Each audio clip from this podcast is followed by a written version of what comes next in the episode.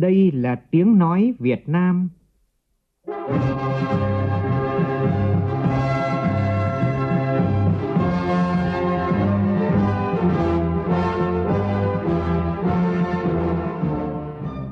là tiếng nói Việt Nam, phát thanh từ Hà Nội, thủ đô nước Cộng hòa xã hội chủ nghĩa Việt Nam.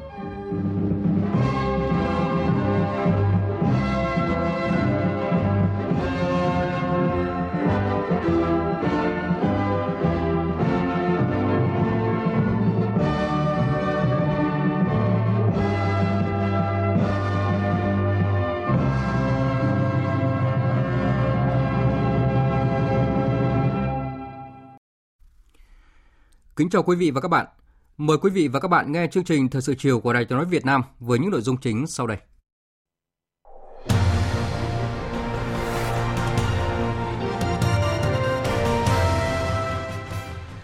Tại lễ kỷ niệm 70 năm ngày truyền thống lực lượng thanh niên sung phong, Thủ tướng Nguyễn Xuân Phúc yêu cầu trong năm nay hoàn thành cơ bản việc giải quyết chế độ chính sách người có công đối với các hồ sơ thanh niên sung phong còn tồn động. Ủy ban Thường vụ Quốc hội thông qua nghị quyết giảm mức thuế bảo vệ môi trường đối với nhiên liệu bay, đồng thời quyết định chưa bổ sung sách giáo khoa vào danh mục hàng hóa dịch vụ do nhà nước định giá bằng hình thức giá tối đa. Giá vàng trong nước hôm nay vẫn ở mức cao nhất 9 năm qua. Nhiều chuyên gia cảnh báo người đầu tư cần phải cân nhắc vì sẽ còn nhiều biến động và giá vàng rất khó đoán. Thêm 3 trường hợp mắc bệnh bạch hầu tại tỉnh Đắk Lắk. Trong phần tin quốc tế, Mỹ khẳng định các tuyên bố chủ quyền của Trung Quốc trên hầu khắp Biển Đông là hoàn toàn bất hợp pháp. Hơn 200 con sông ở Trung Quốc bị vỡ đê gây ngập lụt nghiêm trọng, khiến hơn nửa miền Nam của nước này bị nhấn chìm trong nước.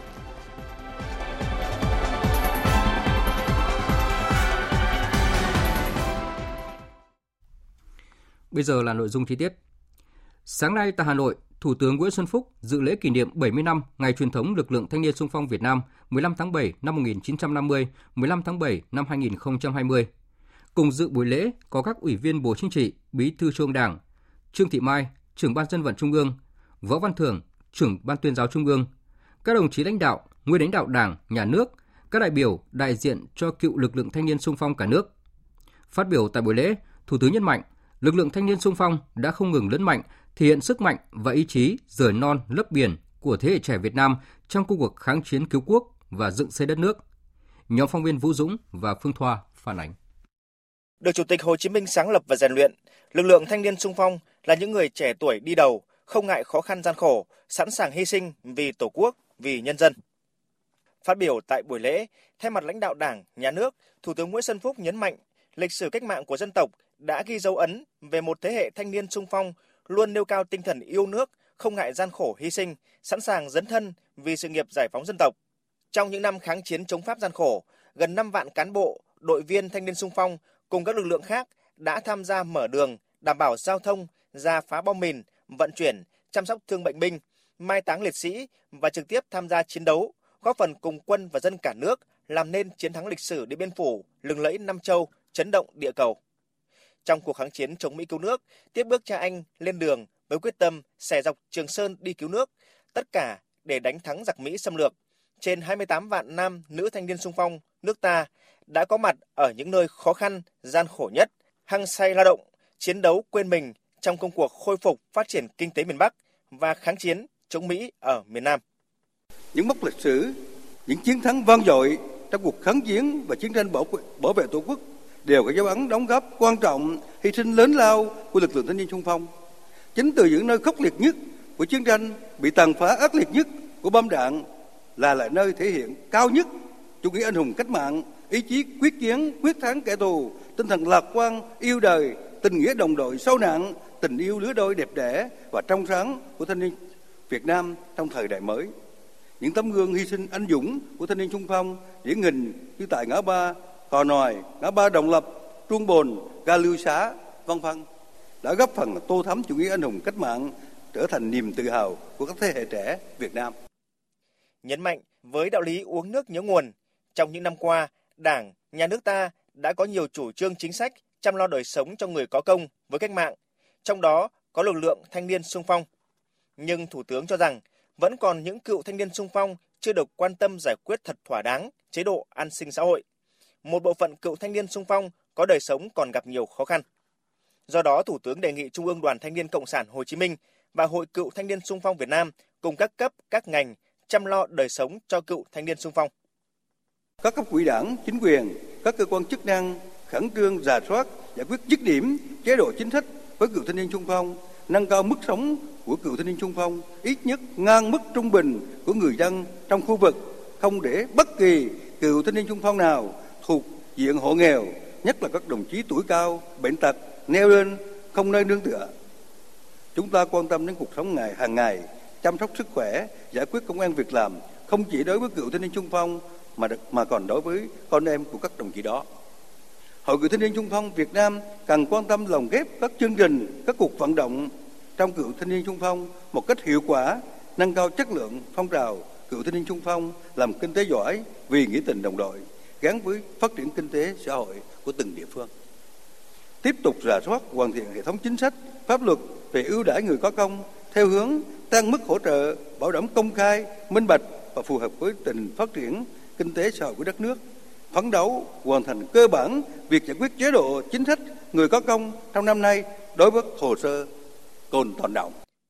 Thủ tướng cũng yêu cầu phát huy hiệu quả hoạt động của thanh niên sung phong trong thời kỳ mới. Theo đó cần ra soát, đề xuất, sửa đổi, bổ sung cơ chế chính sách thuận lợi để thanh niên sung phong ngày nay tham gia phát triển kinh tế xã hội, chung tay xây dựng quê hương đất nước.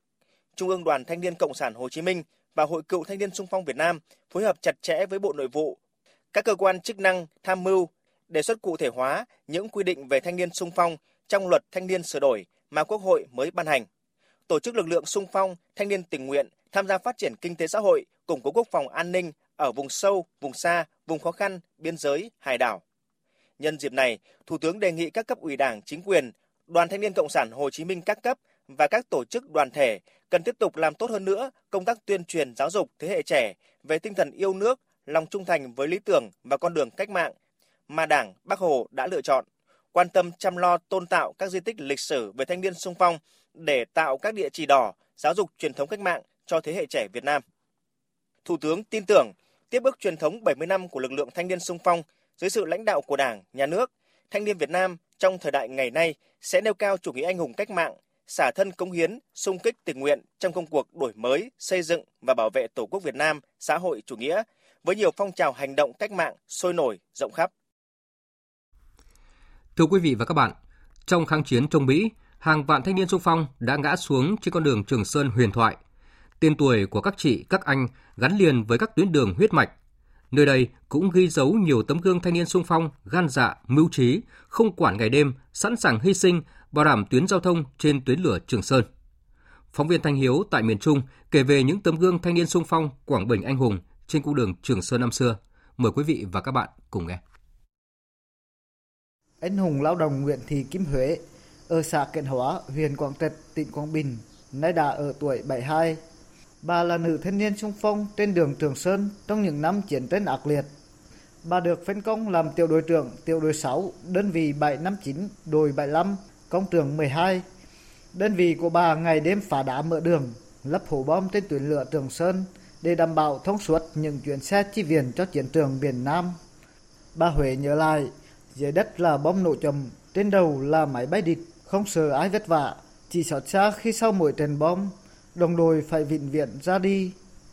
Khi làm là biết là đi chết được mà đó, cho nên là trước sau anh em cùng hy sinh, con người cùng chết một lần một chết, lần chết nhưng mình mình chỉ ra làm đây vì tổ quốc, cho nên mình làm lễ trước điều cho anh em thỏa lòng, làm trước đi rộng, có đúng đôi với giáo, mà một đồng chí hy sinh đi phải đau, đau,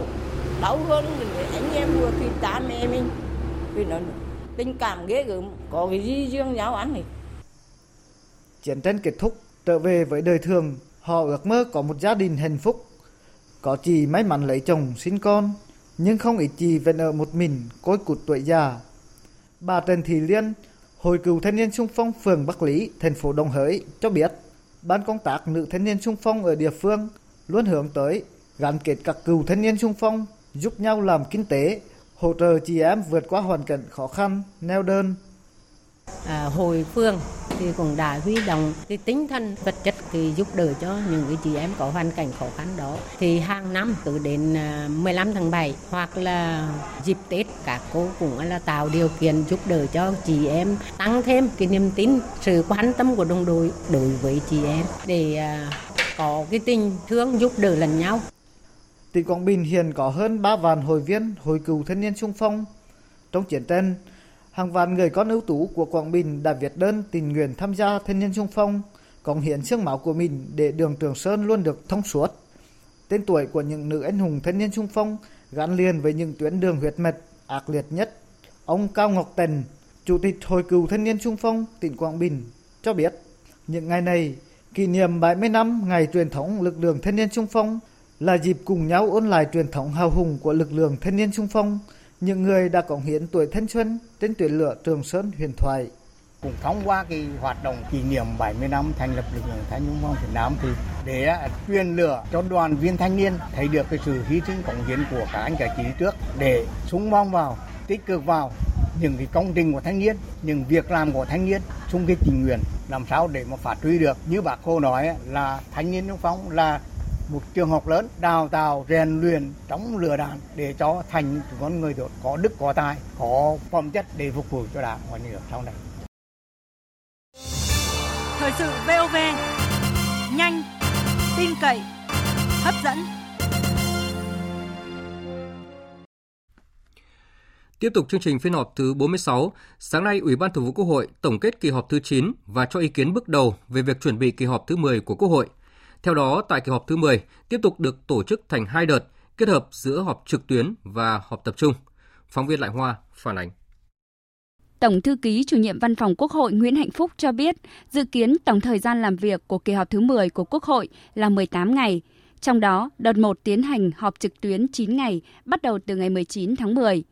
Đợt 2 tiến hành họp tập trung 9 ngày, bắt đầu từ ngày 3 tháng 11 và kết thúc vào ngày 12 tháng 11.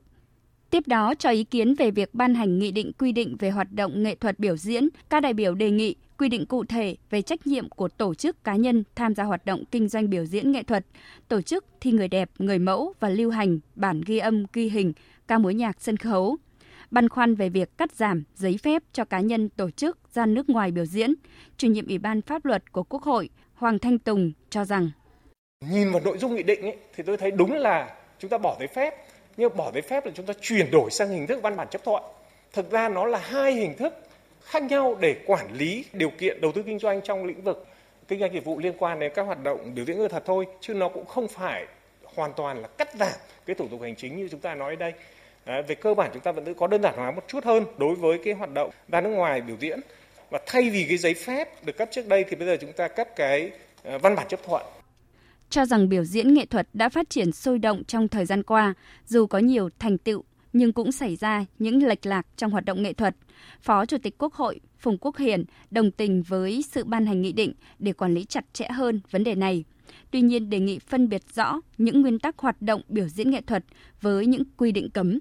Có rất nhiều điều tôi nghĩ là nó không phải là nguyên tắc mà chính là điều cấm. Ví dụ như là xâm phạm đến như vậy là văn hóa,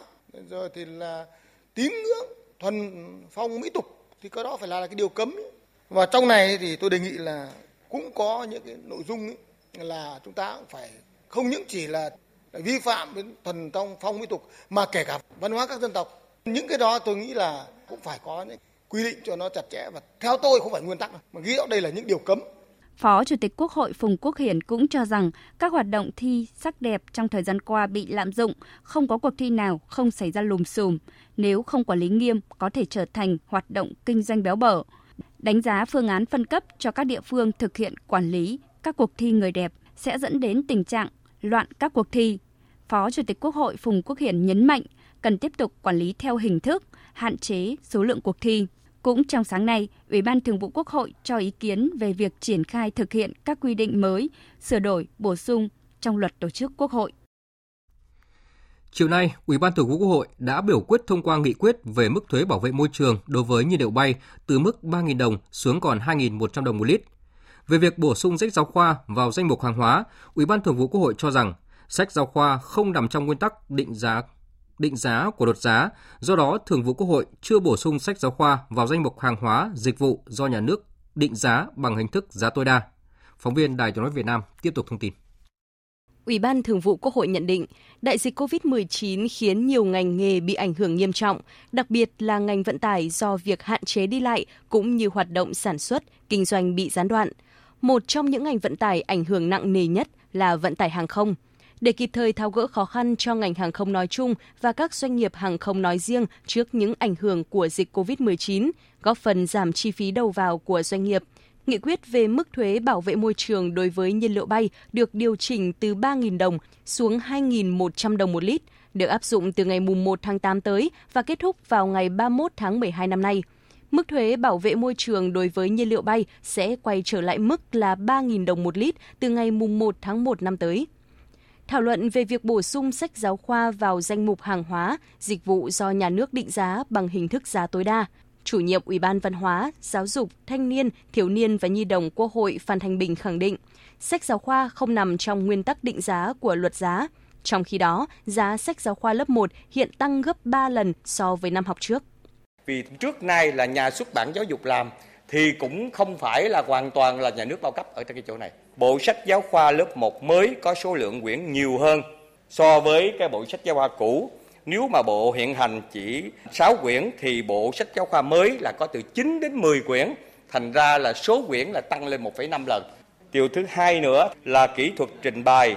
in ấn có thay đổi so với bộ sách giáo khoa hiện hành là sách giáo khoa mới in khổ sách lớn hơn, số màu in nhiều hơn, hình thức và loại giấy in đẹp hơn, chất lượng hơn so với sách giáo khoa hiện hành. Chủ tịch Quốc hội Nguyễn Thị Kim Ngân đánh giá, năm học này, sách giáo khoa mới chỉ ảnh hưởng của khối lớp 1, còn từ lớp 2 trở lên chưa ảnh hưởng. Như vậy, vẫn còn thời gian trình Quốc hội sửa đổi luật giá. Chủ tịch Quốc hội nêu rõ, Ủy ban Thường vụ Quốc hội quy định một điều luật không cho phép sẽ là khó.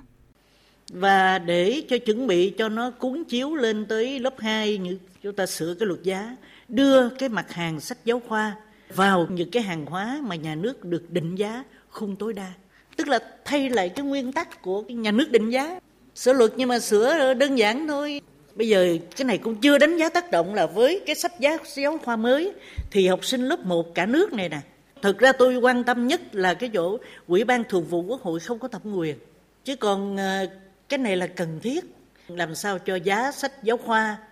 nó bảo đảm nó không có ảnh hưởng tới thu nhập đời sống của nhân dân là một việc cần làm.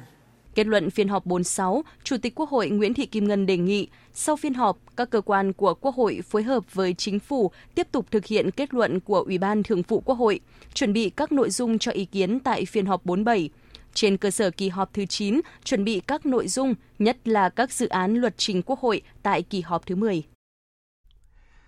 Chiều nay tại trụ sở chính phủ, Phó Thủ tướng Vũ Đức Đam chủ trì cuộc họp Ban chỉ đạo Trung ương chương trình mục tiêu quốc gia giảm nghèo bền vững giai đoạn 2016-2020 và triển khai nhiệm vụ thời gian tới. Phóng viên Phương Thoa đưa tin. Theo báo cáo của Bộ Lao động Thương binh và Xã hội, giai đoạn 2016-2019, ngân sách trung ương đã bố trí 22.850 tỷ đồng để thực hiện một số chính sách an sinh xã hội, giảm nghèo, hỗ trợ y tế, đào tạo dạy nghề. Trong năm nay, ngân sách trung ương bố trí cho chương trình hơn 10.000 tỷ đồng. Đến ngày 30 tháng 6 năm 2020, Ngân hàng Chính sách Xã hội thực hiện cho vay đối với hơn 422.000 lượt hộ nghèo, hộ cận nghèo, hộ mới thoát nghèo, học sinh, sinh viên có hoàn cảnh khó khăn với tổng dư nợ hơn 18.000 tỷ đồng. Dự kiến đến hết năm nay, tỷ lệ nghèo giảm từ 3,75% năm 2019 xuống dưới 3%. Tại cuộc họp, các thành viên ban chỉ đạo nhận định mặc dù tỷ lệ nghèo đã giảm và vượt mục tiêu đề ra, nhưng nhiều nơi còn cao trên 20%, có tỉnh miền núi còn trên 30%. Kết quả giảm nghèo chưa vững chắc, chênh lệch giàu nghèo, khả năng tiếp cận các dịch vụ cơ bản giữa các vùng chưa được thu hẹp. Nguồn lực thực hiện chính sách giảm nghèo còn giàn trải, chưa tập trung hỗ trợ đủ mức để tạo chuyển biến thực sự đời sống người nghèo dân tộc thiểu số. Theo các đại biểu, chính sách giảm nghèo cần được ra soát, sửa đổi, bổ sung, bảo đảm đồng bộ hiệu quả, đồng thời cần đẩy mạnh phân cấp cho cấp xã, cộng đồng người dân, nâng cao năng lực đội ngũ cán bộ làm công tác giảm nghèo ở cấp xã, huyện, đặc biệt là các xã nghèo, vùng sâu, vùng xa, vùng có đông đồng bào dân tộc thiểu số. Bên cạnh nguồn vốn từ ngân sách nhà nước, cần huy động vốn đầu tư của các tổ chức doanh nghiệp, tạo cơ chế chính sách để các doanh nghiệp, doanh nhân đầu tư sản xuất, kinh doanh nhằm khai thác thế mạnh trên địa bàn huyện nghèo, vùng nghèo tăng cường giám sát đánh giá việc thực hiện chương trình chính sách giảm nghèo ở tất cả các cấp, đặc biệt là cơ sở. Bà Nguyễn Thị Xuân Thu, Chủ tịch Hội Chữ thập đỏ Việt Nam cho rằng chưa có một cái đánh giá cụ thể là bên cạnh cái nguồn ngân sách nhà nước thì các nguồn vận động xã hội hóa để hỗ trợ cho công tác an sinh xã hội cho cái công tác giảm nghèo bền vững này cái việc vận động của chúng ta cái nguồn lực xã hội để cùng với nhà nước chăm lo cho người nghèo. Nó cũng nên có một cái bức tranh tổng hợp trong báo cáo đánh giá giảm nghèo. Thực chất chúng ta cũng kêu gọi vận động xã hội hóa rất là nhiều. Phó Thủ tướng Vũ Đức Đam đánh giá cao nỗ lực, cố gắng của các bộ ngành địa phương trong triển khai các nhiệm vụ của chương trình thời gian qua. Từ nay đến cuối năm 2020, các bộ ngành cần khẩn trương phối hợp tổng kết thực hiện các nghị quyết của Quốc hội, Chính phủ về thực hiện chương trình giảm nghèo bền vững, sớm xây dựng trình chính phủ ban hành chuẩn nghèo đa chiều quốc gia áp dụng cho giai đoạn 2021-2025, chương trình mục tiêu quốc gia giảm nghèo và an sinh xã hội bền vững giai đoạn 2021-2025. Cũng tại trụ sở chính phủ, hôm nay Phó Thủ tướng Trịnh Đình Dũng chủ trì cuộc làm việc với các bộ ngành và Ủy ban dân tỉnh Bình Thuận để tháo gỡ các vướng mắc trong việc giải ngân đầu tư công tại địa phương. Phóng viên Văn Hiếu đưa tin. Lãnh đạo tỉnh Bình Thuận cho biết, giá trị giải ngân 6 tháng qua là 937 tỷ đồng, đạt 38,42% kế hoạch phân khai, cao hơn so với cùng kỳ năm ngoái. Phát biểu tại cuộc họp, Phó Thủ tướng Trịnh Đình Dũng nêu rõ ba nút thắt điểm nghẽn ảnh hưởng đến phát triển kinh tế xã hội của tỉnh Bình Thuận. Trong đó, hạn chế về hạ tầng, đặc biệt là hạ tầng giao thông là điểm nghẽn lớn nhất, cản trở Bình Thuận vươn lên. Phó Thủ tướng Trịnh Đình Dũng đề nghị tỉnh Bình Thuận triển khai lập quy hoạch tỉnh một cách chặt chẽ, khoa học, bảo đảm nguyên tắc phù hợp giữa các quy hoạch. Trên cơ sở quy hoạch xây dựng kế hoạch triển khai thực hiện, trong đó xác định rõ các công trình, dự án ưu tiên để huy động nguồn vốn đầu tư. Về những kiến nghị của tỉnh Bình Thuận, Phó Thủ tướng yêu cầu các bộ ngành phối hợp chặt chẽ cùng với tỉnh để tháo gỡ những khó khăn liên quan đến cơ chế, thủ tục, bảo đảm giải ngân hết vốn đầu tư công đã bố trí cho địa phương, đẩy nhanh tiến độ các dự án trọng điểm trên địa bàn như đường cao tốc Bắc Nam đoạn Phan Thiết Vĩnh Hảo và Phan Thiết Dầu Dây dài 160,3 km, hồ thủy lợi sông Lũy đẩy nhanh tiến độ chuẩn bị đầu tư các dự án cảng hàng không Phan Thiết, tháo gỡ vướng mắc do trồng lấn quy hoạch khai thác titan và dự trữ khoáng sản để phát triển các dự án. Thực hiện chỉ thị 35 của Bộ Chính trị về Đại hội Đảng các cấp tiến tới Đại hội toàn quốc lần thứ 13 của Đảng, tỉnh ủy Quảng Nam đã thực hiện các bước quy trình nhân sự và xây dựng văn kiện một cách chặt chẽ. Đến nay, 4 ủy viên Ban Thường vụ tỉnh ủy và 3 ủy viên Ban chấp hành Đảng bộ tỉnh xin nghỉ trước đại hội. Thông tin này được dư luận ở tỉnh Quảng Nam quan tâm theo dõi suốt mấy ngày qua. Phóng viên Thanh Hà thường trú tại miền Trung thông tin. Ông Huỳnh Khánh Toàn, Ủy viên Ban Thường vụ tỉnh ủy, Phó Chủ tịch Thường trực Ủy ban nhân dân tỉnh Quảng Nam vừa nộp đơn xin nghỉ trước đại hội và đã được Ban Thường vụ tỉnh ủy Quảng Nam đồng ý cho nghỉ kể từ ngày 1 tháng 8 tới, trước ngày khai mạc Đại hội Đảng bộ tỉnh Quảng Nam lần thứ 22, nhiệm kỳ 2020-2025. Ông Huỳnh Khánh Toàn cho biết, theo quy định, có thể kéo dài thêm công tác sau đại hội vài tháng nữa, nhưng ông đã tự nguyện nộp đơn xin nghỉ hưu trước đại hội để tạo thuận tiện cho tổ chức sắp xếp phương án nhân sự. Tạo điều kiện cho tổ, tổ chức rồi để phục vụ cán bộ kế thừa kế cận đấy bố trí ờ, phương án nhân sự bố trí cho đại hội nó thuận tiện có thứ nhất kế thừa đảm bảo sự lãnh đạo chỉ đạo điều hành ổn định của thường trực ủy ban rồi thường trực hội đồng các ban của đảng. Mình đã xác định rõ ràng rồi trước giờ thì rất là xác định rõ ràng tư tưởng nhẹ nhàng vui vẻ không có vấn đề gì hết thực ra cái này mình nghĩ là có tổ chức hoàn toàn phù hợp thôi tại tỉnh Quảng Nam đến thời điểm này Ban Thường vụ tỉnh ủy đã tiếp nhận đơn xin nghỉ trước đại hội của 4 ủy viên Ban Thường vụ tỉnh ủy, nhưng Ban Thường vụ tỉnh ủy chưa ra quyết định đối với trường hợp nào. Ông Nguyễn Chín, trưởng ban tổ chức tỉnh ủy Quảng Nam cho biết, các cán bộ làm đơn xin nghỉ trước đại hội là chuyện bình thường. Các ông chí này à, xem xét cái hoàn cảnh điều kiện cá nhân và công tác tổ chức nhân sự. Các ông chí tự nguyện gửi đơn lên ban thường vụ để nghiên cứu xem xét cho các ông chí nghỉ à, trước đại hội để sắp xếp được à, bố trí nhân sự, cơ cấu cứng tỉnh ủy và ban thường vụ trong thời gian đấy. Đây là một cái việc à, làm rất là tự nguyện và đúng quy định. Các ông chí này tự nguyện và có trách nhiệm với tập thể để tham gia vào công tác chuẩn bị nhân sự cho nhiệm kỳ tới. Theo tôi là công chuyện bình thường và cũng đón quan ngành chứ không không có vấn đề gì là trở ngại hay là không bình thường gì trong tác nhân sự. Ngoài bốn ủy viên ban thường vụ tỉnh ủy Quảng Nam vừa có đơn xin nghỉ trước tuổi, đến nay Ban Thường vụ tỉnh ủy Quảng Nam cũng đã tiếp nhận đơn xin nghỉ trước đại hội của ba ủy viên Ban chấp hành Đảng bộ tỉnh, hiện đang giữ cương vị chủ chốt lãnh đạo các sở ban ngành trong tỉnh. Hôm nay tại Hà Nội, thay mặt Thủ tướng Chính phủ, Phó Thủ tướng Vũ Đức Đam đã trao quyết định chỉ định bổ nhiệm giáo sư tiến sĩ Nguyễn Thanh Long làm bí thư Ban cán sự Đảng, quyền Bộ trưởng Bộ Y tế. Phóng viên Văn Hải đưa tin. Phó Thủ tướng Vũ Đức Đam đã giao nhiệm vụ cho quyền Bộ trưởng Bộ Y tế Nguyễn Thành Long trước mắt phát huy những điểm mạnh trong công tác phòng chống dịch bệnh COVID-19 và kiên quyết đổi mới phương pháp chỉ đạo điều hành, sửa đổi những điểm bất cập để phòng chống dịch bệnh có hiệu quả hơn. Phó Thủ tướng Vũ Đức Đam nhấn mạnh. Cái điều quan trọng nhất của Bộ Y tế và của Bộ trưởng đấy là làm hạt nhân đoàn kết để anh em cùng một hướng tiến lên. Thì chúng ta gặp rất nhiều khó khăn của một nước đang phát triển. Nhưng so với nhiều ngành có thể nói là chúng ta có một cái thuận lợi là cái lực lượng rất hùng hậu. Và qua đợt chống dịch vừa rồi thì có thể thấy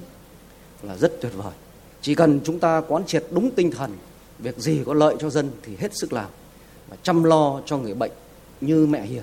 Và đây là điều rất đặc biệt của ngành y tế so với các ngành khác.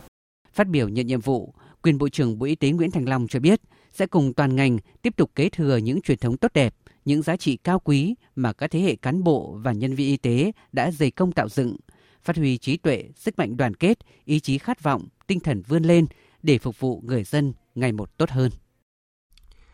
Cũng hôm nay, Bộ trưởng chủ nhiệm Văn phòng Chính phủ Mai Tiến Dũng đã trao quyết định của Thủ tướng Chính phủ bổ nhiệm tân Tổng Giám đốc Bảo hiểm xã hội Việt Nam đối với ông Nguyễn Thế Mạnh.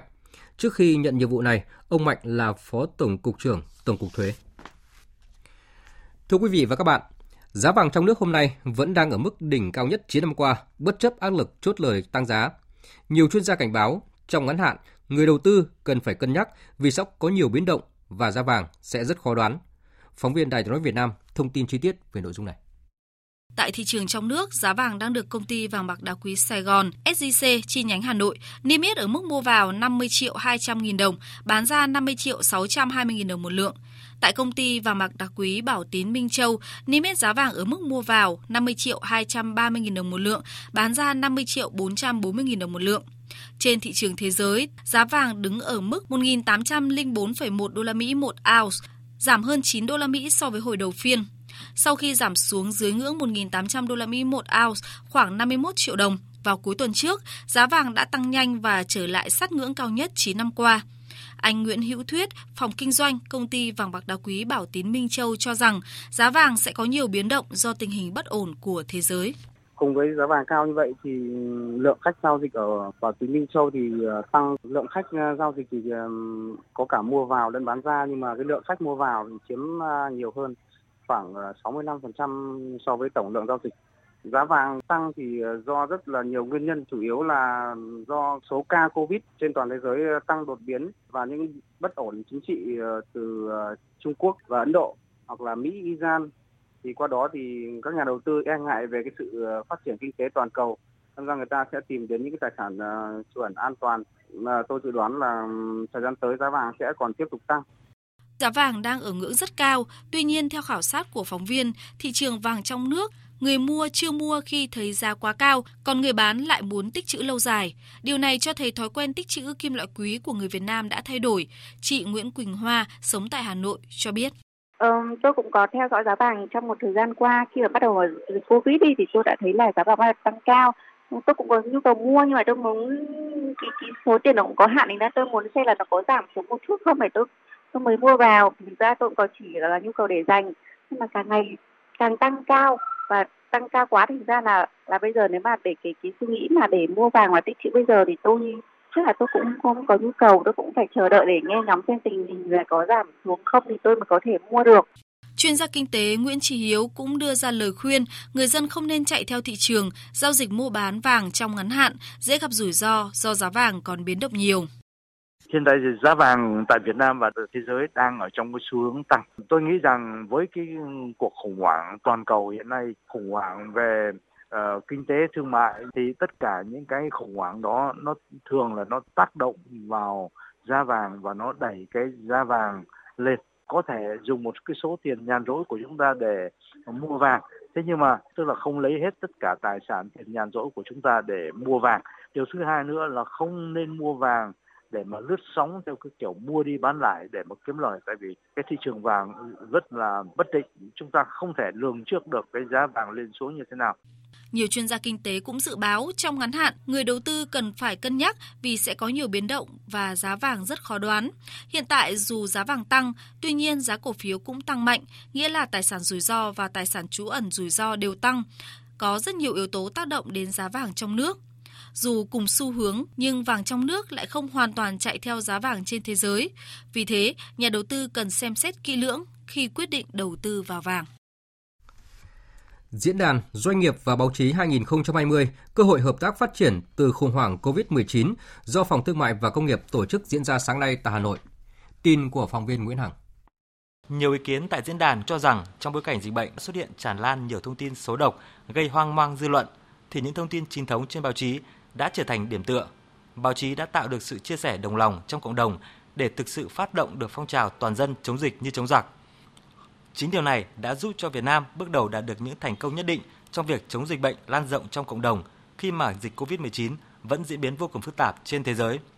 Ông Vũ Tiến Lộc, Chủ tịch Phòng Thương mại và Công nghiệp Việt Nam bày tỏ mong muốn trong giai đoạn tới, báo chí sẽ tiếp tục đồng hành cùng doanh nghiệp trong giai đoạn tái khởi động và phục hồi kinh tế sau đại dịch, đặc biệt là nỗ lực trong việc cải cách thể chế. Chúng tôi mong báo chí hãy chung tay với chúng tôi trong việc thúc đẩy cải cách thể chế và đây là thời điểm thích hợp để chúng ta có thể đột phá trong công cuộc này. Chúng ta đã đồng lòng rất cao trong công cuộc phòng chống Covid thành công và đây là lúc chúng ta có thể đồng lòng trong những nỗ lực đột phá thể chế và chống lại virus trì trệ. Về diễn biến dịch COVID-19, theo Ban chỉ đạo quốc gia phòng chống dịch COVID-19, sáng nay nước ta ghi nhận thêm một ca mắc mới được cách ly ngay sau khi nhập cảnh. Bệnh nhân từ Liên bang Nga về nước hôm 9 tháng 7 trên chuyến bay VN5062.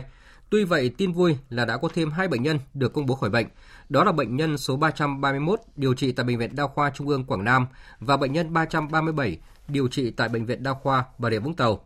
Như vậy, đến thời điểm này, nước ta đã có 352 trong số 373 trường hợp mắc bệnh COVID-19 được công bố khỏi bệnh và không có ca tử vong. Tình hình dịch bệnh hầu vẫn diễn biến phức tạp khi mà tỉnh Đắk Lắk vừa có thêm 3 ca bệnh mới. Tin của phóng viên Nam Trang thường trú tại Tây Nguyên. Tại huyện Cơm Ga ghi nhận một trường hợp bệnh nhân sinh năm 2016. Theo điều tra dịch tễ, bệnh nhân đã tiêm vaccine phòng bệnh lao bệnh sởi và hai mũi vaccine 5 trong 1. Và cũng trong ngày hôm nay, huyện Madrak ghi nhận thêm hai trường hợp dương tính với vi khuẩn bạch hầu ở xã Cơm Rá, nâng tổng số ca mắc trên địa bàn huyện cho đến thời điểm này lên 4 trường hợp. Như vậy, tính đến chiều nay, toàn tỉnh Đắk Lắk có 6 trường hợp mắc bệnh bạch hầu.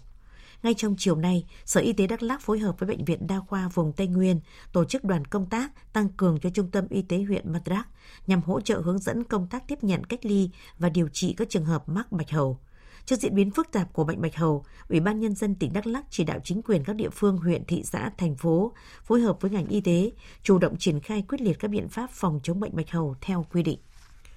Trong khi đó, theo hệ thống báo cáo giám sát bệnh truyền nhiễm, từ đầu năm đến nay, cả nước ghi nhận gần 11.000 trường hợp mắc tay chân miệng tại 63 tỉnh thành phố, trong đó có gần 7.000 trường hợp nhập viện, không có ca tử vong.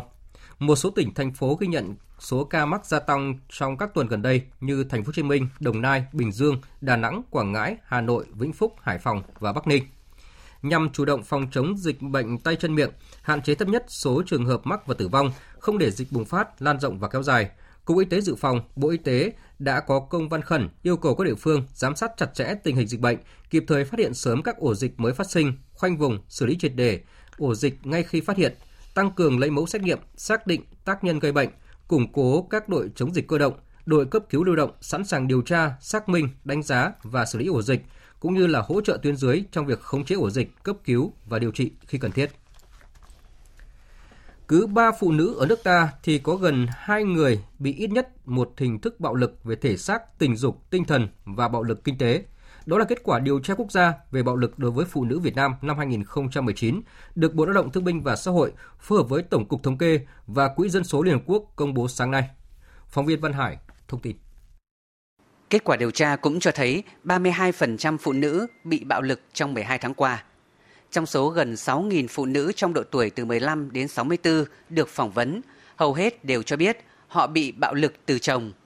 Một nửa trong số đó chưa bao giờ kể với ai về việc này. Theo bà Nguyễn Thị Hà, Thứ trưởng Bộ Lao động Thương binh và Xã hội, sau gần 10 năm kể từ cuộc điều tra lần thứ nhất, các kết quả thu được cho thấy sự im lặng, sự kỳ thị của cộng đồng là những rào cản khiến người bị bạo lực không dám lên tiếng hoặc tìm sự giúp đỡ. So với cái điều tra năm 2010 thì điều tra lần này được mở rộng hơn về quy mô với tổng mẫu gần 6.000 người ở độ tuổi từ 15 đến 64 và tại 500 địa bàn của 63 tỉnh thành phố. Trong đó thì bao gồm cả phụ nữ khuyết tật, phụ nữ người dân tộc thiểu số. Tức là những cái đối tượng này thì trước nay chúng ta vẫn rất là khó điều tra và ít điều tra. Thì lần này chúng ta mở rộng. Một kết quả điều tra đáng chú ý là 4,4% phụ nữ cho biết họ đã bị lạm dụng tình dục trước 15 tuổi. Trong khi đó, phụ nữ khuyết tật bị các hình thức bạo lực do chồng gây ra cao hơn so với những phụ nữ khác. Ông Phạm Quang Vinh, Phó Tổng cục trưởng Tổng cục Thống kê cho biết, cuộc điều tra lần này cũng ước tính được rằng bạo lực đối với phụ nữ đang gây thiệt hại về kinh tế cho nước ta khoảng 1,8% GDP năm 2018. Với nghiên cứu lần 2 thực hiện trong năm 2018-2019, kết quả điều tra này là thông tin hữu ích giúp cho cơ quan của chính phủ, các nhà nghiên cứu trong việc phân tích, đánh giá thực trạng bình đẳng giới và bạo lực đối với phụ nữ tại Việt Nam, đặc biệt là đối với các cơ quan quản lý nhà nước tham mưu chính cho chính phủ thực hiện các luật chính sách liên quan đến bình đẳng giới tại Việt Nam. Hiện Việt Nam là quốc gia duy nhất trên thế giới thực hiện thành công điều tra quốc gia lần thứ hai về bạo lực đối với phụ nữ, đặc biệt sử dụng phương pháp điều tra quốc gia về tình hình sức khỏe của phụ nữ và bạo lực gia đình do Tổ chức Y tế Thế giới đưa ra. Chỉ còn 3 ngày nữa sẽ diễn ra kỳ thi tuyển sinh vào lớp 10 của thành phố Hà Nội. Kỳ thi năm nay có 89.000 thí sinh, tăng gần 4.000 thí sinh so với năm ngoái. Để kỳ thi năm nay diễn ra an toàn, hôm nay Sở Giáo dục và Đào tạo Hà Nội đã tổ chức hội nghị hướng dẫn công tác coi thi. Phóng viên Thu Hiền đưa tin. Để đảm bảo an toàn cho kỳ thi năm nay, Sở Giáo dục và Đào tạo Hà Nội yêu cầu các trường điểm thi phải bố trí bốc thăm theo nhóm để đảm bảo hai cán bộ coi thi không cùng một đơn vị công tác.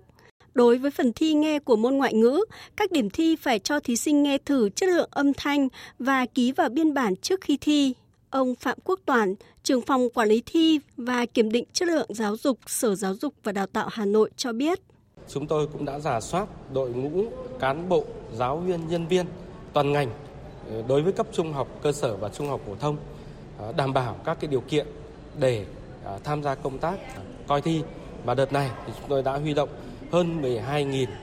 cán bộ, giáo viên, nhân viên tham gia cái công tác là coi thi. Là các cái điều kiện về đảm bảo an toàn an ninh phối hợp đối với công an thành phố Hà Nội phòng PA03 tất cả các khâu, tất cả các cái quy trình ờ, của kỳ thi ờ, năm nay.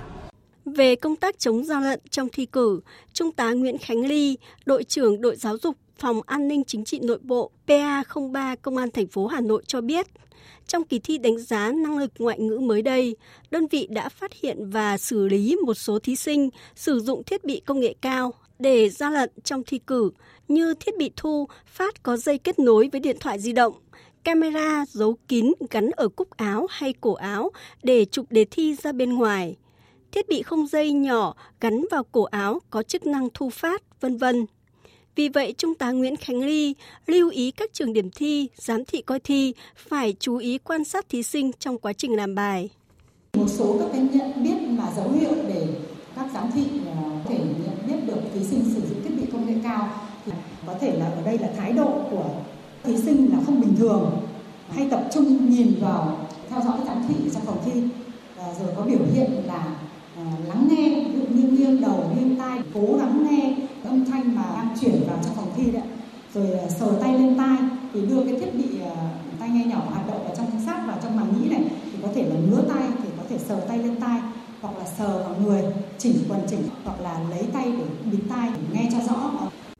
Kỳ thi tuyển sinh vào lớp 10 trung học phổ thông ở Hà Nội diễn ra từ ngày 17 đến ngày 18 tháng 7. Thí sinh dự thi 3 môn gồm ngữ văn, ngoại ngữ và toán. Chiều nay tại Trung tâm Phát thanh Quốc gia 58 Quán sứ Hà Nội, Đài Tiếng nói Việt Nam phối hợp với Ủy ban dân tỉnh Đồng Tháp tổ chức lễ tổng kết Liên hoan phát thanh toàn quốc lần thứ 14 năm 2020. Phóng viên Minh Hường đưa tin. Liên hoan phát thanh toàn quốc lần thứ 14 năm 2020 với chủ đề Phát thanh đổi mới và đa dạng đã diễn ra tại thành phố Cao Lãnh, tỉnh Đồng Tháp từ ngày 24 tháng 6 đến ngày 27 tháng 6. Liên hoan đã diễn ra sôi nổi với nhiều sự kiện. Phó Chủ tịch Ủy ban Nhân dân tỉnh Đồng Tháp Đoàn Tấn Bửu, Ủy viên Ban chỉ đạo Liên hoan phát thanh toàn quốc lần thứ 14 cho biết. Được những cái thành công này thì Trước hết thì cũng à, cảm ơn lãnh đạo Đài Tiếng nói Việt Nam đã tin tưởng giao cho Đồng Tháp tổ chức một kỳ liên quan. Thành công này cũng có một yếu tố là lãnh đạo tỉnh rất là quan tâm từ bí thư, chủ tịch tới phó chủ tịch. Đồng Tháp thì à, cái được đánh giá cao là tôi nghĩ là cũng à, do mình cũng xác định được cái gì là mình có ưu thế và cái gì mình không phải là ưu thế và cũng hy vọng là Đồng Tháp sẽ à, tiếp tục nhận được sự tin tưởng của Đài Tiếng nói Việt Nam. Tổng Giám đốc Đài Tiếng Nói Việt Nam Nguyễn Thế Kỷ trân trọng cảm ơn sự hỗ trợ, phối hợp chỉ đạo, tổ chức của lãnh đạo tỉnh ủy, Hội đồng Nhân dân, Ủy ban Nhân dân tỉnh Đồng Tháp, thành phố Cao Lãnh, Đài Phát thanh Truyền hình tỉnh Đồng Tháp và các sở ngành liên quan đã cùng với các đối tác tổ chức liên hoan thành công, để lại ấn tượng tốt đẹp đối với các đài và toàn bộ các đại biểu tham dự liên hoan phát thanh. Đây là một cái sân chơi mà tất cả những đơn vị của đài với các đài phát thanh truyền hình cả nước ấy, nó bình đẳng với nhau. Cách tổ chức ấy rất là chuyên nghiệp và tất cả những cái mục tiêu đề ra của liên hoan đã đạt được một cách cơ bản. Một kỳ kỳ liên hoan để lại rất nhiều cái ấn tượng rất tốt, tình cảm rất là đẹp. Và một lần nữa cho phép tôi thay mặt cho các đơn vị của đài cảm ơn, đồng tháp và các cái đối tác của chúng tôi, các cái doanh nghiệp đã tài trợ cho cái liên hoan của chúng ta. Và đặc biệt là cho chúng tôi gửi lời cảm ơn đến nhân dân của đồng tháp, của cao lãnh đón tiếp đoàn, tạo điều kiện cho đoàn gây được những cái ấn tượng rất là tốt đẹp. Và tôi cho rằng là về cái tình cảm mà tạo điều kiện ấn tốt ý, thì điều này là không dễ tí nào cả chất lượng liên hoan có thể rất là cao nhưng mà nếu tình cảm của anh gì đó sức mẻ nó không đẹp trong mắt nhau thì chưa chắc cái hiệu quả của cái liên hoan đã tốt như vừa rồi Dịp này, ghi nhận sự đóng góp của các tập thể cá nhân tỉnh Đồng Tháp trong công tác tổ chức liên hoan phát thanh lần thứ 14, thay mặt lãnh đạo Đài Tiếng Nói Việt Nam, Tổng Giám đốc Nguyễn Thế Kỷ đã tặng bằng khen cho một số tập thể cá nhân có thành tích xuất sắc. Quý vị và các bạn đang nghe chương trình Thời sự chiều của Đài Tiếng nói Việt Nam. Tiếp theo, biên tập viên Ngọc Trinh sẽ chuyển đến quý vị và các bạn một số thông tin thời tiết đáng chú ý. Trung tâm Dự báo Khí tượng Thủy văn Quốc gia cho biết, ngày hôm nay ở Trung Du, Đồng bằng Bắc Bộ và các tỉnh từ Thanh Hóa đến Phú Yên có nắng nóng. Ngày mai do ảnh hưởng của rìa đông nam vùng áp thấp nóng phía Tây kết hợp với hiệu ứng phơn nên ở các tỉnh từ Thanh Hóa đến Quảng Trị có nắng nóng và nắng nóng gai gắt với nền nhiệt độ cao nhất phổ biến trong khoảng 35 đến 38 độ, có nơi trên 38 độ. Ở Bắc Bộ và các tỉnh từ Thừa Thiên Huế đến Phú Yên có nắng nóng, có nơi có nắng nóng gai gắt với nhiệt độ cao nhất phổ biến trong khoảng 34 đến 37 độ, có nơi trên 37 độ. Khu vực Hà Nội ngày mai có nắng nóng với nền nhiệt độ cao nhất phổ biến trong khoảng 35 đến 37 độ. Cảnh báo từ khoảng ngày 16 tháng 7, nắng nóng có khả năng gia tăng và còn có khả năng kéo dài trong nhiều ngày tới. Cũng theo Trung tâm Dự báo Khí tượng Thủy văn Quốc gia, do ảnh hưởng của vùng hội tụ gió phát triển đến mực 5.000 m, nên trong đêm nay, ở khu vực vùng núi Bắc Bộ tiếp tục có mưa rào và rông. Riêng Lai Châu, Điện Biên, Sơn La, cục bộ có mưa vừa, mưa to. Trong mưa rông có khả năng xảy ra lốc, xét, mưa đá và gió giật mạnh. Tiếp theo là phần tin thế giới. Lãnh đạo Ủy ban Đối ngoại Thượng viện và Hạ viện Mỹ vừa ra tuyên bố cho rằng các yêu sách chủ quyền của Trung Quốc ở Biển Đông là hoàn toàn trái pháp luật. Phóng viên Phạm Huân, thường trú tại Mỹ, thông tin.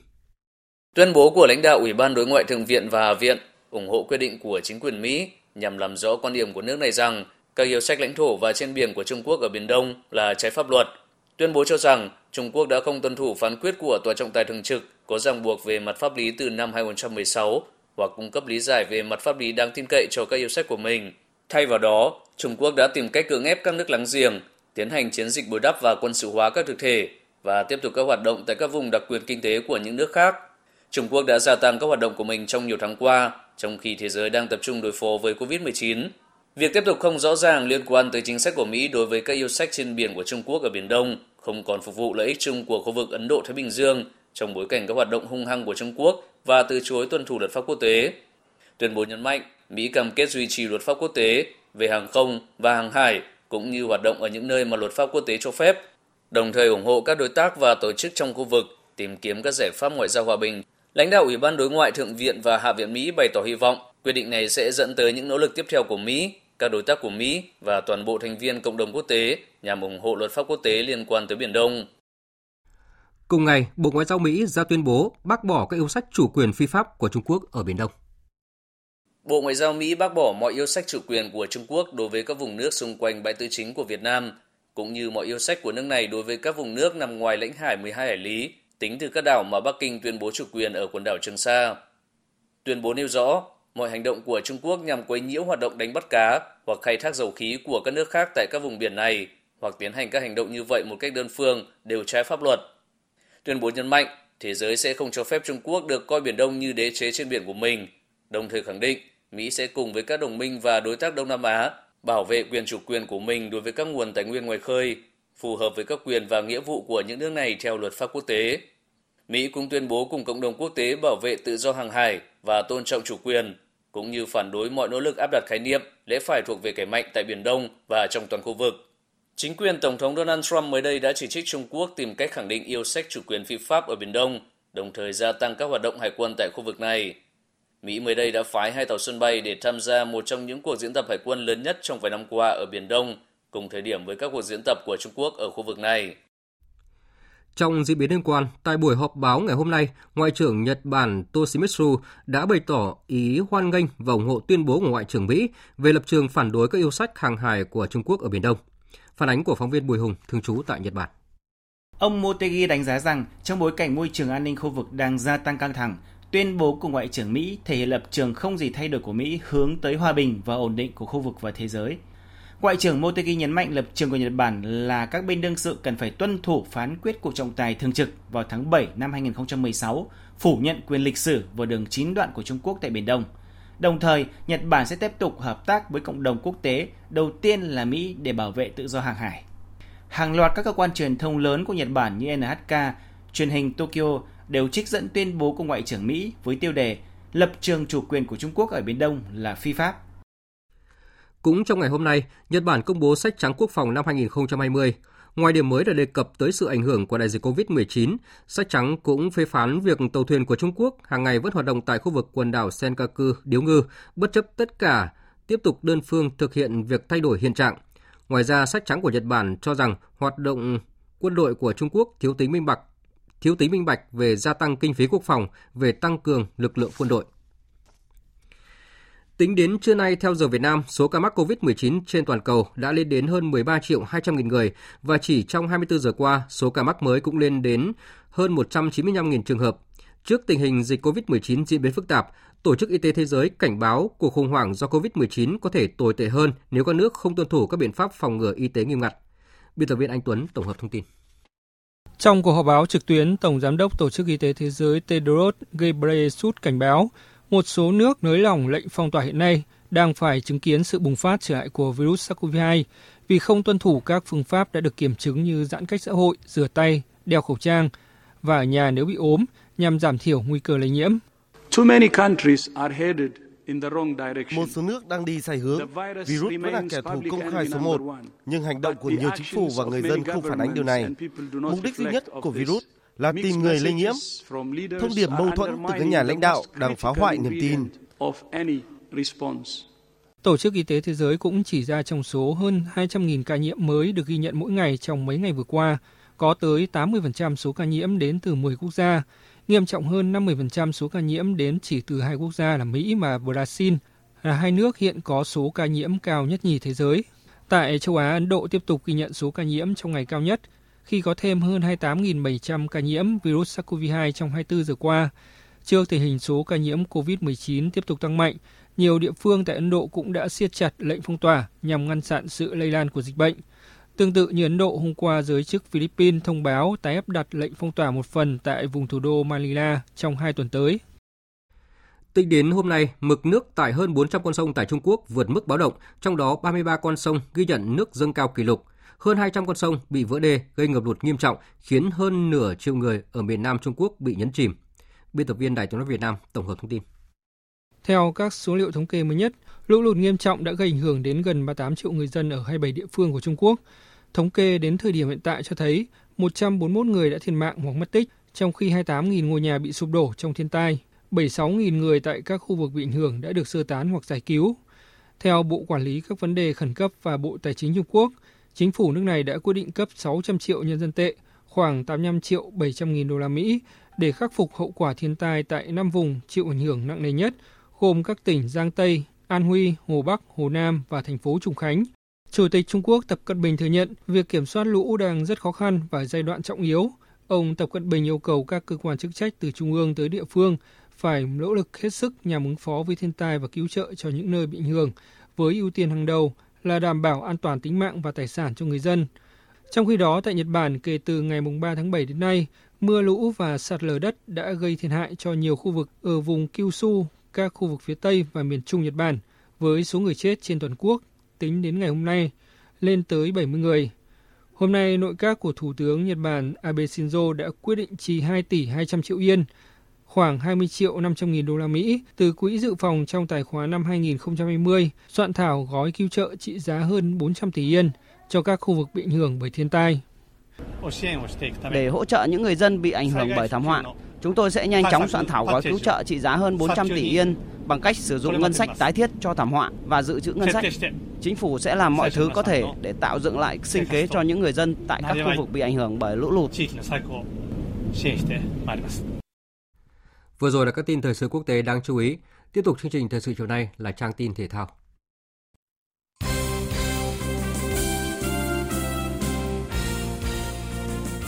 Thưa quý vị và các bạn, chiều mai giải bóng đá nữ Cúp Quốc gia 2020 sẽ tiếp tục diễn ra với 3 cặp đấu trên sân Trung tâm Đào tạo bóng đá trẻ Việt Nam. Vào lúc 17 giờ, đương kim vô địch Phong Phú Hà Nam có trận gia quân gặp Apex Sơn La. Điều khá thú vị là trong đội hình của Phong Phú Hà Nam có 3 cầu thủ từng là nòng cốt của đội Sơn La là Lê Hồng Vân, Bạc Thị Phượng và Đinh Thị Duyên. Bên phía Sơn La cũng có đến 6 cầu thủ trong đội hình chính là mượn của U19 Phong Phú Hà Nam.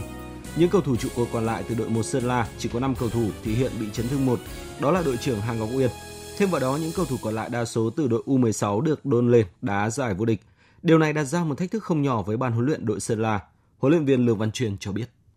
Các em còn non về mặt kinh nghiệm và yếu về mặt kỹ chiến thuật. Có một chút lo lắng là các cầu thủ có dám tự tin và có dám uh, xử lý bóng trước cầu thủ trong nằm trong đội tuyển quốc gia như Huỳnh Như hay uh, Hải Yến hay là những cầu thủ trong đội vô địch năm ngoái của Phong Phú Hà Nam hay không. Ở trận đấu muộn vào lúc 19 giờ 30, Hà Nội 2 Watabe gặp đội nữ Thành phố Hồ Chí Minh. Nếu như ở trận gia quân, câu lạc bộ Thành phố Hồ Chí Minh giành chiến thắng 3-2 trước Than khoáng sản Việt Nam, thì Hà Nội 2 Watabe, đội bóng non trẻ nhất giải với tuổi đời trung bình sấp xỉ 19, cũng có chiến thắng bất ngờ 1-0 trước Thái Nguyên TVT. Hậu vệ Nguyễn Thị Hằng của Hà Nội 2 Watabe chia sẻ. Bảng này thì bọn em cũng kiểu cũng yếu hơn các đội ấy. mà bọn em cứ cố gắng quyết tâm đoàn kết với nhau. Cố gắng đá để uh, nếu mà hòa được các đội kia hoặc thắng các đội kia thì càng tốt ạ. Giải vô địch cử tài trẻ quốc gia 2020 khai mạc sáng nay tại Hà Nội, quy tụ 144 vận động viên tới từ 27 đoàn của các tỉnh, thành, ngành trên cả nước. Các vận động viên tranh tài ở 10 hạng cân của nam và 10 hạng cân của nữ. Giải đấu là dịp để giới chuyên môn kiểm tra, đánh giá công tác đào tạo lực lượng vận động viên thời gian qua, đồng thời tìm kiếm, tuyển chọn các gương mặt vận động viên xuất sắc, đạt thành tích cao, tập trung cho đội tuyển trẻ và đội tuyển quốc gia. Sau 7 ngày tranh tài sôi nổi, giải vô địch Pencastilat trẻ toàn quốc 2020 tổ chức tại Tuyên Quang đã kết thúc với ngôi nhất toàn đoàn thuộc về Hà Nội. Xuất sắc vượt qua các đơn vị mạnh như Phú Thọ, Hưng Yên, Thành phố Hồ Chí Minh, các vận động viên Hà Nội mang về tổng cộng 8 huy chương vàng, 8 huy chương bạc, 5 huy chương đồng. Giải vô địch Pencastilat trẻ toàn quốc không chỉ tạo cơ hội cho các võ sĩ trẻ giao lưu, học hỏi và tích lũy kinh nghiệm. Kết quả thi đấu của các vận động viên còn là cơ sở để các nhà chuyên môn tuyển chọn những gương mặt tài năng bổ sung cho đội tuyển quốc gia. Từ ngày 19 đến ngày 24 tháng 7, giải đua xe đạp nữ An Giang 2020 sẽ diễn ra với sự tham dự của hơn 50 tay đua đến từ 9 đơn vị, trong đó có nữ hoàng xe đạp Việt Nam Nguyễn Thị Thật. Các vận động viên tranh tài ở 6 chặng với tổng lộ trình dài gần 600 km, xuất phát tại Châu Đốc, đi qua một số tỉnh ở vùng đồng bằng sông Cửu Long và kết thúc tại Long Xuyên. Giải đấu này những năm trước được tổ chức theo hình thức mở, được gọi là giải quốc tế, có sự tham dự của các đội đua nước ngoài như Hàn Quốc, Nhật Bản, Malaysia, Thái Lan. Nhưng năm nay, do dịch COVID-19 vẫn còn diễn biến phức tạp ở nhiều nước, nên ban tổ chức chỉ mời các đội trong nước tham dự. Dạng sáng mai diễn ra cặp đấu đầu tiên của vòng 36 giải bóng đá ngoại hạng Anh. Chelsea tiếp đội đã xuống hạng là Norwich City trên sân Stamford Bridge. Cả Chelsea và Norwich vừa thua đậm ở vòng trước. Chelsea thua Sheffield 0-3, còn Norwich thua West Ham 0-4. Thất bại khiến vị trí thứ ba của Chelsea bị đe dọa nghiêm trọng, còn Norwich chính thức bị tụt hạng. Đội trụ sân Stamford Bridge đang rất cần một chiến thắng vì nếu thua, họ hoàn toàn có thể bị văng khỏi top 4 và mất luôn vé dự Champions League mùa tới. Trong khi Norwich thì không còn gì để mất. Dù đội bóng của mình đã xuống hạng, nhưng huấn luyện viên Daniel Farker vẫn nói giọng đầy quyết tâm.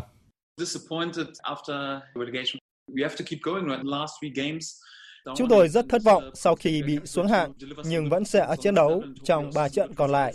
Chúng tôi sẽ cố gắng thể hiện thật tốt, cống hiến tất cả để có kết quả tốt. Chelsea đang có động lực cao trong việc kiếm 3 điểm để dự Champions League. Đó là áp lực với họ và là thử thách với chúng tôi. Chúng tôi không còn gì để mất và muốn đánh bại họ ở trên sân. So về mọi mặt thì Norwich không thể sánh được với Chelsea. Dù vậy, huấn luyện viên Frank Lampard vẫn tỏ ra thận trọng. Mối quan tâm duy nhất của tôi là các trận đấu ở phía trước. Chúng tôi đang ở giai đoạn quan trọng của mùa giải. Ngày mai là với Norwich, sau đó là với Liverpool và Wolver. Với Norwich, chúng tôi hoàn toàn tôn trọng họ. Họ đã đá nhiều trận hay ở mùa giải này, nhưng vì thiếu may mắn nên không có được kết quả tốt. Chúng tôi cảm nhận được đây sẽ là trận đấu khó khăn. Hiện Chelsea có 60 điểm, chỉ hơn hai đội đang đứng thứ tư và thứ năm là Leicester và Manchester United đúng một điểm. Còn trong trận đấu muộn của vòng 35 diễn ra dạng sáng nay, Manchester United dẫn 2-1 cho đến phút bù giờ cuối cùng thì bị Southampton gỡ hòa hai đều. Dự báo thời tiết Bộ và khu vực Hà Nội có mây, chiều tối và đêm có mưa rào và rông vài nơi, ngày nắng nóng, có nơi có nắng nóng gai gắt, gió đông nam đến nam cấp 2, cấp 3. Trong cơn rông có khả năng xảy ra lốc, xét, mưa đá và gió giật mạnh, nhiệt độ từ 26 đến 37 độ, có nơi trên 37 độ. Các tỉnh từ Thanh Hóa đến Thừa Thiên Huế có mây, chiều tối và đêm có mưa rào và rông vài nơi, ngày nắng nóng và nắng nóng gai gắt, gió Tây Nam cấp 2, cấp 3. Trong cơn rông có khả năng xảy ra lốc, xét, mưa đá và gió giật mạnh, nhiệt độ từ 26 đến 38 độ, có nơi trên 38 độ. Các tỉnh ven biển từ Đà Nẵng đến Bình Thuận có mây, chiều tối và đêm có mưa rào và rông vài nơi, ngày nắng, phía Bắc có nắng nóng, có nơi có nắng nóng gai gắt, gió Tây Nam cấp 2, cấp 3. Trong cơn rông có khả năng xảy ra lốc, xét, mưa đá và gió giật mạnh, nhiệt độ từ 25 đến 37 độ. Tây Nguyên và Nam Bộ có mây, có mưa rào và rông vài nơi. Tối nay và chiều tối mai có mưa rào và rông rải rác, gió Tây Nam cấp 2, cấp 3. Trong cơn rông có khả năng xảy ra lốc, xét và gió giật mạnh, nhiệt độ từ 24 đến 34 độ, có nơi trên 34 độ. Tiếp theo là dự báo thời tiết biển. Vịnh Bắc Bộ, vùng biển từ Quảng Trị đến Quảng Ngãi, vùng biển từ Bình Định đến Ninh Thuận có mưa rào và rông vài nơi, tầm nhìn xa trên 10 km, gió Nam cấp 4. Vùng biển từ Cà Mau đến Kiên Giang và khu vực Biển Đông có mưa rào và rông rải rác. Trong cơn rông có khả năng xảy ra lốc xoáy và gió giật mạnh. Tầm nhìn xa trên 10 km, giảm xuống từ 4 đến 10 km trong mưa, gió Tây Nam cấp 3, cấp 4.